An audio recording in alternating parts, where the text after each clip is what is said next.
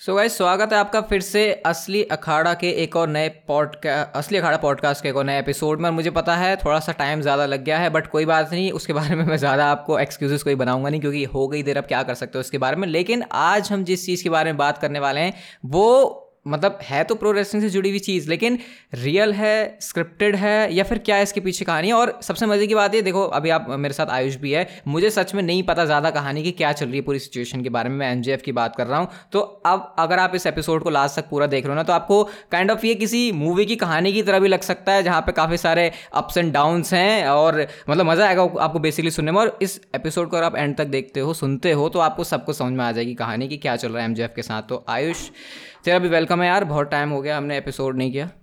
Definitely और मैं मतलब ये चेक कर रहा था, रोहित को बोल भी रहा था कि डेट जिस पे हम अपलोड कर रहे हैं, शायद जून थर्ड है, और लास्ट हमारा जो पॉडकास्ट अपलोड हुआ था नाइट टू ऑफ़ रेसलमेनिया के बाद अप्रैल फोर तो गाइज़ ऑलमोस्ट दो महीने बाद हम एपिसोड कर रहे हैं, और हमेशा जब एपिसोड करते हैं तो ऐसा लगता है मुझे कि हाँ भाई, मज़ा आ रहा है करने में, लेकिन फिर सारे टाइमिंग इश्यूज़ की वजह से, क्योंकि हमारा बिल्कुल टाइम ऑपोजिट है पॉडकास्ट नहीं आ पाता। लेकिन वी विल ट्राई कि अब फिर से कॉन्टिन्यूसली आए, लेकिन मैं यहाँ पे कोई कमिटमेंट नहीं करूँगा, क्योंकि पहले भी हम बोल चुके हैं तो लेट्स होप कि वो हम कर पाएँगे, लेकिन डेफिनेटली आप लोगों के लिए एपिसोड मस्ट वॉच है one of the biggest situations इस समय चल रही है रेसलिंग के अंदर एंड दैट इज़ एमजेएफ और मैं कोई टाइम नहीं वेस्ट करूँगा, रोहित, हम सीधा स्टार्ट करते हैं यहाँ पे।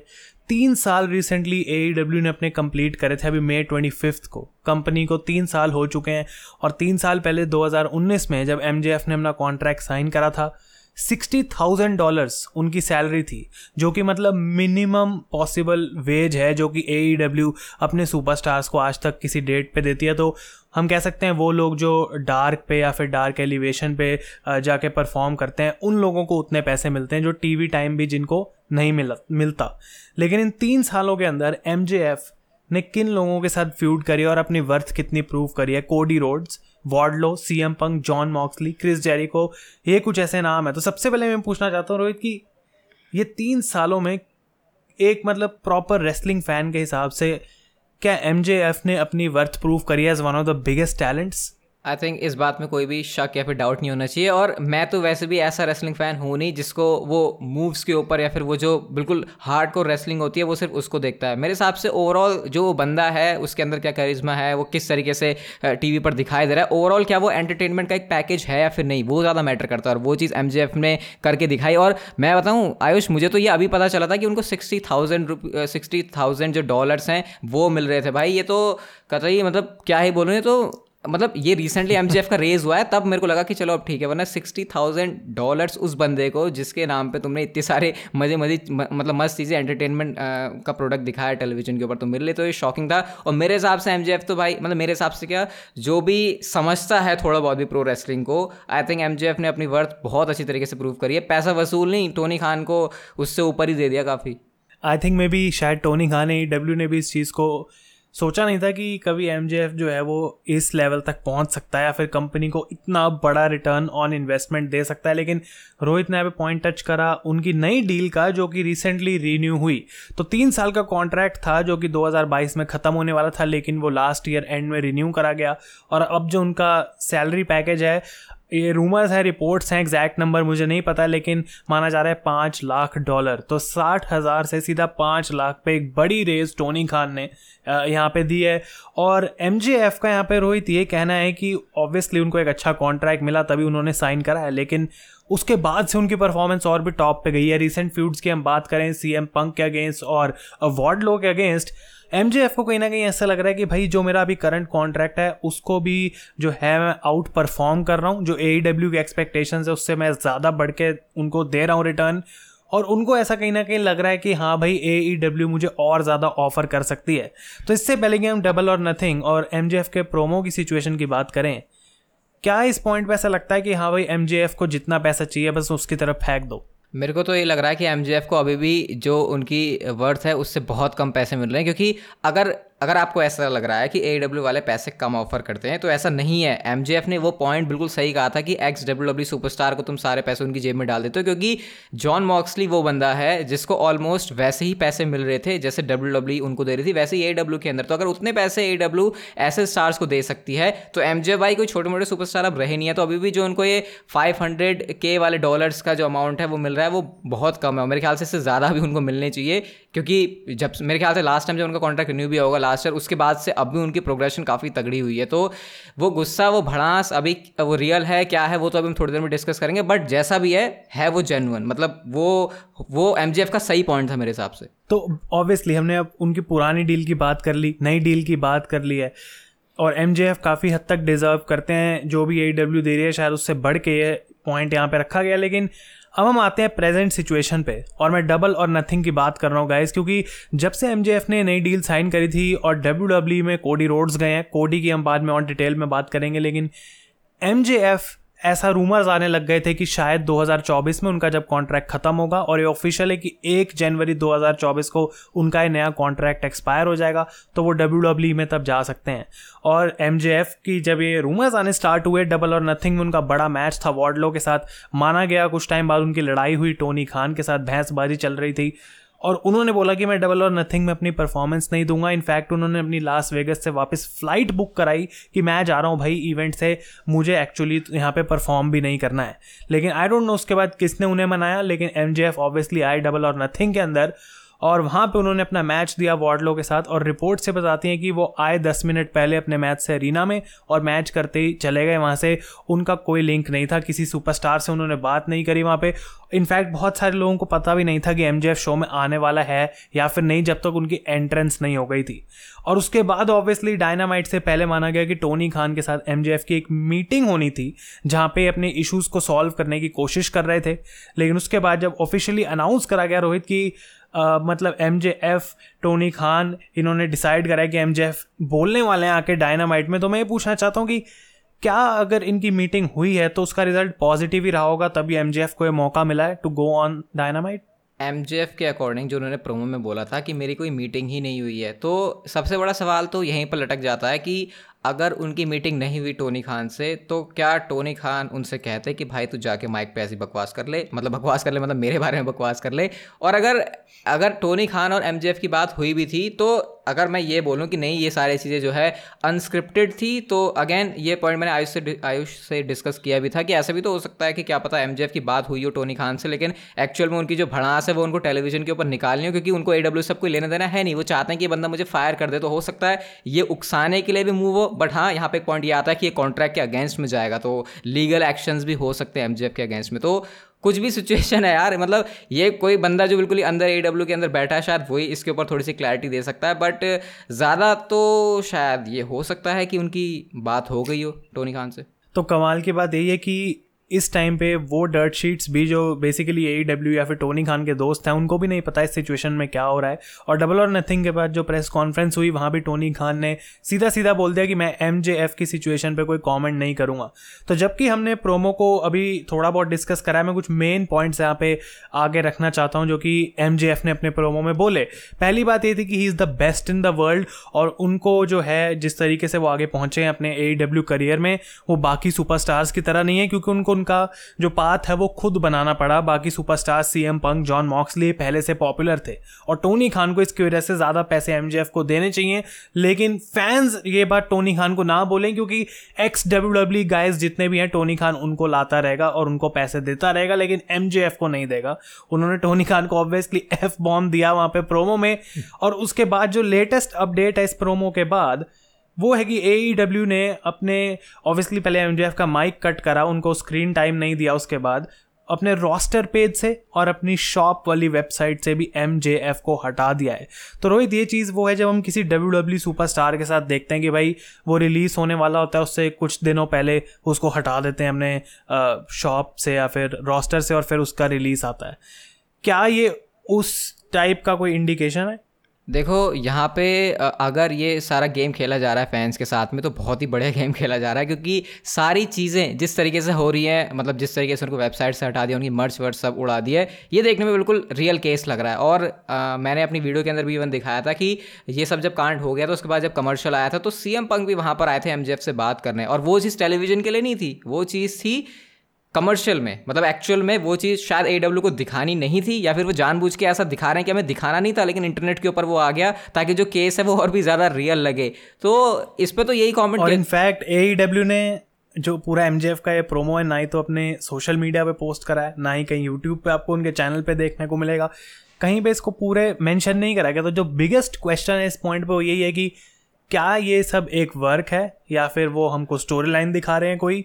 या फिर ये रियल है? एंड आई थिंक कि जितना भी मैं सोच लूँ कि हाँ भाई ये रियल हो सकता है। आई डोंट थिंक रोहित कि 2022 में रेसलिंग इस पॉइंट पे आ चुकी है कि ये चीज़ मुझे जहाँ तक है वो स्क्रिप्टेड लग रही है। और बहुत सारे लोग हैं जो सोच रहे हैं कि ये सच हो सकता है, जो कि हो भी सकता है but I don't think so इस पॉइंट पे इस वजह से क्योंकि टोनी खान आई थिंक गए एम से उन्होंने बात करी। और उनके बीच में बात हुई कि हाँ भाई हमको एक कॉन्ट्रैक्ट सिचुएशन सॉल्व करनी है। मे बी टोनी खान ने एग्री करा कि हाँ भाई मैं तुम्हें और पैसे दूँगा। लेकिन एमजीएफ ने बोला ठीक है भाई हम कॉन्ट्रैक्ट साइन कर सकते हैं। लेकिन क्यों ना जब ये सिचुएशन चली रही है हम इसका यूज़ करें अपने टेलीविज़न के लिए अपने रेटिंग्स के लिए और इसको पूरा एक स्टोरी लाइन में कन्वर्ट करें। अच्छा चल आयुष ने ये वाली बात तो बोल दी कि आ, मेरे को ये स्क्रिप्टेड लग रहा है लेकिन अगर मैं तुझसे कुछ ऐसे पॉइंट्स पूछूँ जिससे तुझे ये लग रहा है कि ये अनस्क्रिप्टेड है बल्कि ये वर्क नहीं है तो वो चीज़ें तेरे लिए क्या होंगी इस पूरे इस पूरे केस से निकालने के लिए? मतलब क्या वो ऐसी चीज़ें जिससे हमें लग सकता है कि हाँ ये unscripted I think I think जो चीज़ कह सकती है कि ये रियल है जैसे अभी हमने मैंशन करा सी एम पंक का बाहर आना और M J F actually C M Punk से बात भी नहीं करते वो क्राउड के थ्रू बाहर चले गए। और उसके बाद जिस तरीके से डबल और नथिंग से पहले वहाँ पे एम ने अपनी फ़्लाइट भी बुक करा दी कि भाई, ये चीज़ तो है, मेरे को चाहिए ही नहीं डबल और नथिंग में परफॉर्म ही नहीं करना। और उसके बाद उन्होंने प्रोमो में ये बात बोली कि टोनी भाई, ये जितने भी लोग मेरा स्पॉट लेने की कोशिश कर रहे हैं, तुम उसको दे सकते हो क्योंकि मैं यहाँ पे अब रहना नहीं चाहता हूँ। तो आई थिंक कि कहीं ना कहीं पैसों की भी बात है, जो सिचुएशन क्लियर है, क्योंकि आई डोंट नो कि अगर ए डब्ल्यू या टोनी खान एक्चुअली उतना बड़ा रिस्क लेना चाहते हैं एमजेएफ पे कि हाँ भाई जॉन मॉक्सली पंक जितने लेवल का हम एमजेएफ को एक इस समय contract they they may be वो चीज़ लॉन्ग टर्म में काम ना आए। तो हो सकता है कि वो सारी पॉइंट्स हैं जो मुझे लगता है शायद रियल हैं।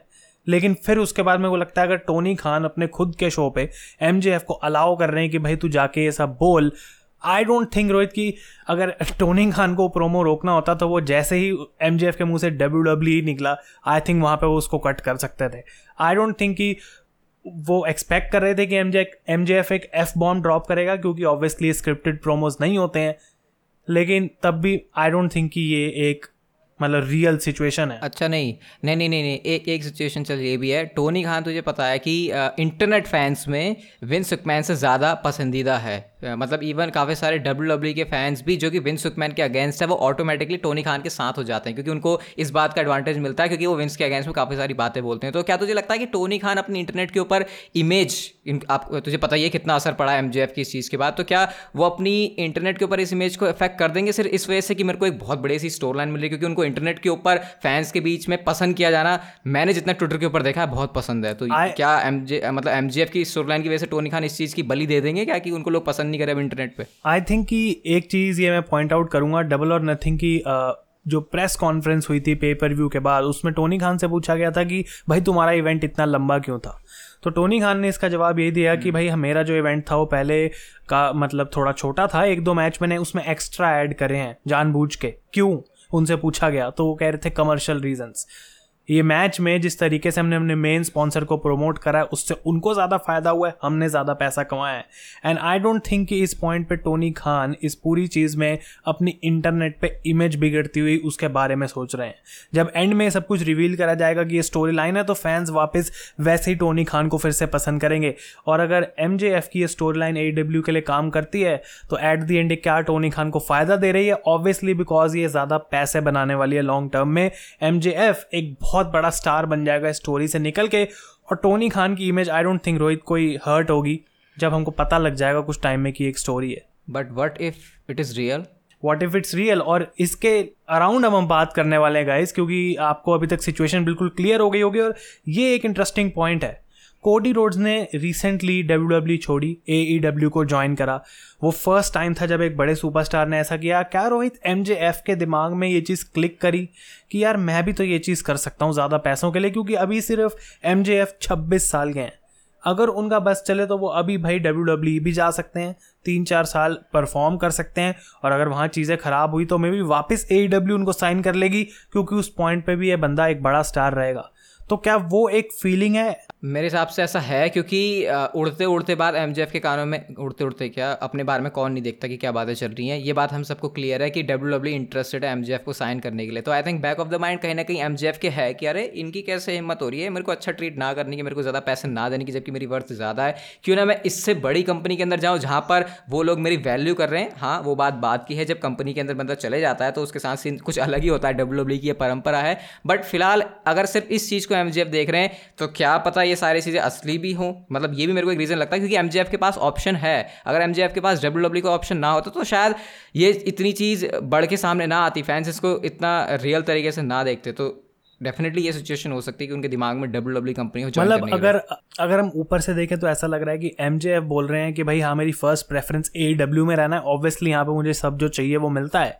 तो मैं आराम से टोनी खान को बोलता हूँ कि भाई मेरे को एक इंक्रीज दो तुम ऑफ़र का। मे भी टोनी खान ने मना कर दिया कि भाई अभी तुम्हारा जस्ट कॉन्ट्रैक्ट साइन हुआ है, हम ये चीज़ नहीं कर सकते हैं। तो दूसरी चीज़ एम को लगी, भाई ठीक है, अब मैं डब्ल्यू को यूज़ करूँगा और मैं धमकी दे सकता हूँ उसको लेवरेज यूज़ कर सकता हूँ कि भाई मुझे ज़्यादा पैसे दो नहीं तो मैं डब्ल्यू डब्ल्यू चले जाऊँगा। लेकिन सिचुएशन और इंटरेस्टिंग तब हो जाती है जब एम को ये बात पता है कि भाई मैं डब्ल्यू डब्ल्यू को यहाँ पे सिर्फ़ यूज़ नहीं कर रहा हूँ मैं सच में वो चीज़ कर भी सकता हूँ क्योंकि वो कंपनी भी मेरे लिए बहुत ज़्यादा इस समय इंटरेस्ट ले रही है मुझे साइन कर सकती है। तो इसमें तो कोई डाउट नहीं है कि डब्ल्यू डब्ल्यू एम को साइन करना चाहती है लेकिन आई थिंक उन्होंने खुद नहीं सोची थी ये बात। जैसे रोहित रैंडी ऑटन का एग्ज़ाम्पल सबको लग रहा था वो ए ई डब्ल्यू जाने वाले हैं। लेकिन एट दी एंड यही था कि वो ए डब्ल्यू e को यूज़ कर रहे थे to get more money from W W लेकिन हमेशा से रैंडी ऑटन की खुद की इंटेंशन यही थी कि मैं डब्ल्यू डब्ल्यू e छोड़कर नहीं जाना चाहता हूँ। तो काइंड ऑफ़ आई थिंक कि या तो यहाँ पे पूरी सिचुएशन में डब्ल्यू डब्ल्यू e को यूज़ करा जा रहा है लेकिन अगर टोनी खान अपनी जिद पे अड़ गए कि भाई मैं तुझे पैसा नहीं दे सकता हूँ तो क्या वो 2024 से पहले एमजेएफ को फायर करेंगे या फिर अगर ये डब्ल्यू डब्ल्यू होती तो मैं देख सकता हूँ कि एमजेएफ अब 2024 तक टीवी पे भी नहीं आएँगे और उनको रिलीज़ भी नहीं करा जाएगा। क्या ये हो सकता है? ये बड़ी सही बात तूने कही। नहीं नहीं, ये चीज़ बोल के मुझे मुस्तफ़ा अली की याद आ गई कैसे उस बंदे को सुपरस्टार को चाहिए रिलीज़ लेकिन उनको मिल नहीं रहा। तो अगर ये डब्ल्यू डब्ल्यू कंपनी की अंदर सिचुएशन होती है एम के साथ और ये रियल है तो ना एम कभी आपको टेलीविज़न के ऊपर देखने को मिलते, बस उनको जो है बैक स्टेज पे क्या पता केटरिंग पर लगा देते, जैसे टाइटर सुनील वाला काम एम कर रहे होते। बट ए के अंदर पता नहीं है और कॉन्ट्रैक्ट काफ़ी डिफरेंट डिफरेंट होते हैं डब्ल्यू डब्ल्यू के और ए डब्ल्यू के। दोनों में क्लॉज बहुत अलग अलग होते हैं। तो अब उतनी डिटेल में तो हमको पता नहीं है चीज़ें बट 2024 अगर कॉन्ट्रैक्ट है तो अगर एम जे एफ़ यहाँ पर टोनी खान को उकसा पाए, अगर सिचुएशन रियल है। अगेन हर बात, हर बार पॉइंट करना पड़ा, अगर सिचुएशन रियल है, उकसा पाए तो क्या पता टोनी खान उनको फायर भी कर दे। उनका नेचर इस चीज़ पे कैसे होता है? क्योंकि विंस मैकमैन ने आज तक ऐसी बहुत सिचुएशन देखी है जब सुपरस्टार उनसे लड़ रहे हैं, भिड़ रहे हैं। लेकिन टोनी खान के सामने शायद सुनने में जो सबसे बड़ी सिचुएशन है वो अब तक यही है। तो इस पर वो कैसे रिएक्ट करेंगे वो नहीं पता पता बट स्टोरी लाइन है तो फिर कोई दिक्कत ही नहीं है। रियल है तो फिर फिर शायद यहाँ पे दिक्कत ही दिक्कत है टोनी का हाँ तो और सबसे बड़ा प्रो जो हम बात करें एमजेएफ के लिए अगर वो डब्ल्यू e में जाते हैं वो दो चीज़ें ऑब्वियसली पैसा लेकिन साथ के साथ पॉपुलैरिटी क्योंकि डब्ल्यू डब्ल्यू वर्ल्ड वाइड ज़्यादा पॉपुलर है ए डब्ल्यू e के कंपैरिजन में। लेकिन रोहित एक चीज़ जो सारे wrestling fans in fact A W fans भी बोल रहे हैं कि भाई MJF के अंदर अगर इतना एटीट्यूड है कि भाई मैं छोड़ना चाहता हूँ कंपनी और ये सच सच में गुस्सा है, फिर से हम बोल रहे हैं, अगर ये सच है तो। तो लोग यही बोल रहे हैं कि भाई डब्ल्यू डब्ल्यू तुम्हें वो चीज़ करने ही नहीं देगी, जो चीज़ ने तुझे MJF बनाया है। क्योंकि MJF का कैरेक्टर है बहुत ज़्यादा एग्रेसिव और जिस तरीके के उनके प्रोमोज हैं, जिस तरीके से उनका रेसलिंग स्टाइल है, जिस तरीके से वो मतलब अपने आप को दिखाते हैं रिंग के अंदर, वो गेमिक प्ले करते हैं। आई डोंट थिंक कि डब्ल्यू डब्ल्यू वो चीज़ एग्जैक्टली रेप्लीकेट कर सकते। वो चीज़ तो अगर वो चीज़ डब्ल्यू डब्ल्यू में हो ही नहीं सकती है तो what is the point of W signing MJF तो फिर इसका यही होगा कि अगर एमजेएफ की सिचुएशन रियल है एमजेएफ को एडब्ल्यू से निकाला जाएगा डब्ल्यू डब्ल्यू के अंदर वो जाएँगे वहाँ पर अपना करियर तबाह कर देंगे उसके बाद वो दोबारा से ए के अंदर आएँगे और कहावत होगी लौट के बुद्धू घर को आए। और मैं रोहित से एक भी सवाल पूछना चाहता हूँ कि अगर M J F W W में जाते हैं तो उनका नाम क्या होगा? मैंने तो ये कम्युनिटी टैप पे पोस्ट देखी थी। बस वही याद आ रहा मुझे। मुझे नहीं पता भाई वो क्या करेंगे? एम जे एफ़ तो रखेंगे लेकिन आई डोंट नो मतलब कुछ Matthew Jackson fireman I don't know कुछ मैथ्यू जैक्सन फायरमैन मैं बोल सकता हूँ यहाँ पे एम का नाम डब्ल्यू डब्ल्यू में होगा, क्योंकि वो ए डब्ल्यू पे आग लगा के आ रहे हैं डब्ल्यू डब्ल्यू में। So is a fireman right लेकिन रोहित फाइनली मैं क्वेश्चन पूछूँगा इसको एंड करने से पहले इस एपिसोड को कि क्या लग रहा है?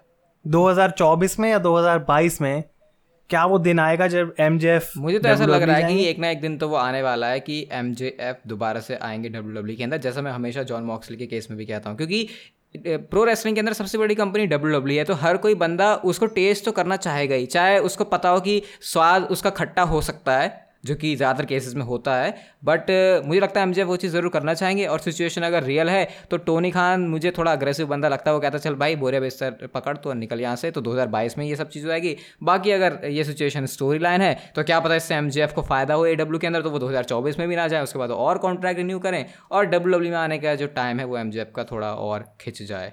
Definitely and I think guys कि ये सिचुएशन अभी भी इवॉल्विंग है और हमें अपडेट्स मिलती रहेंगी दिन पर दिन तो हम हो सकता है कि कुछ टाइम बाद इसी सेम टॉपिक पे एक और पॉडकास्ट भी कर रहे हो, अगर कुछ बड़ा ब्रेकिंग होता है, फिर एक्चुअली में ए डब्ल्यू फायर कर देती है एम को।